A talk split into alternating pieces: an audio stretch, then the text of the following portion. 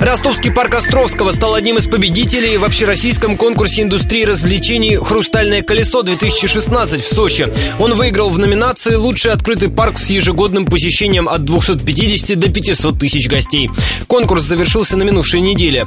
В нем участвовали с полсотни российских парков и развлекательных центров. Островского понравился жюри количеством открытых площадок, рассказала художественный руководитель сквера Виктория Татарикова. У нас доступный парк для всех. Это у нас много бесплатных мероприятий проходит 210. И также много площадок, которые совершенно бесплатные, спортивные. Это тренажеры, воркаут, велодорожки у нас есть в парке, велопрокат. То есть много-много всего. И в этом году у нас будет открытие площадки как раз для здоровых детей и для детей-инвалидов с ограниченными возможностями.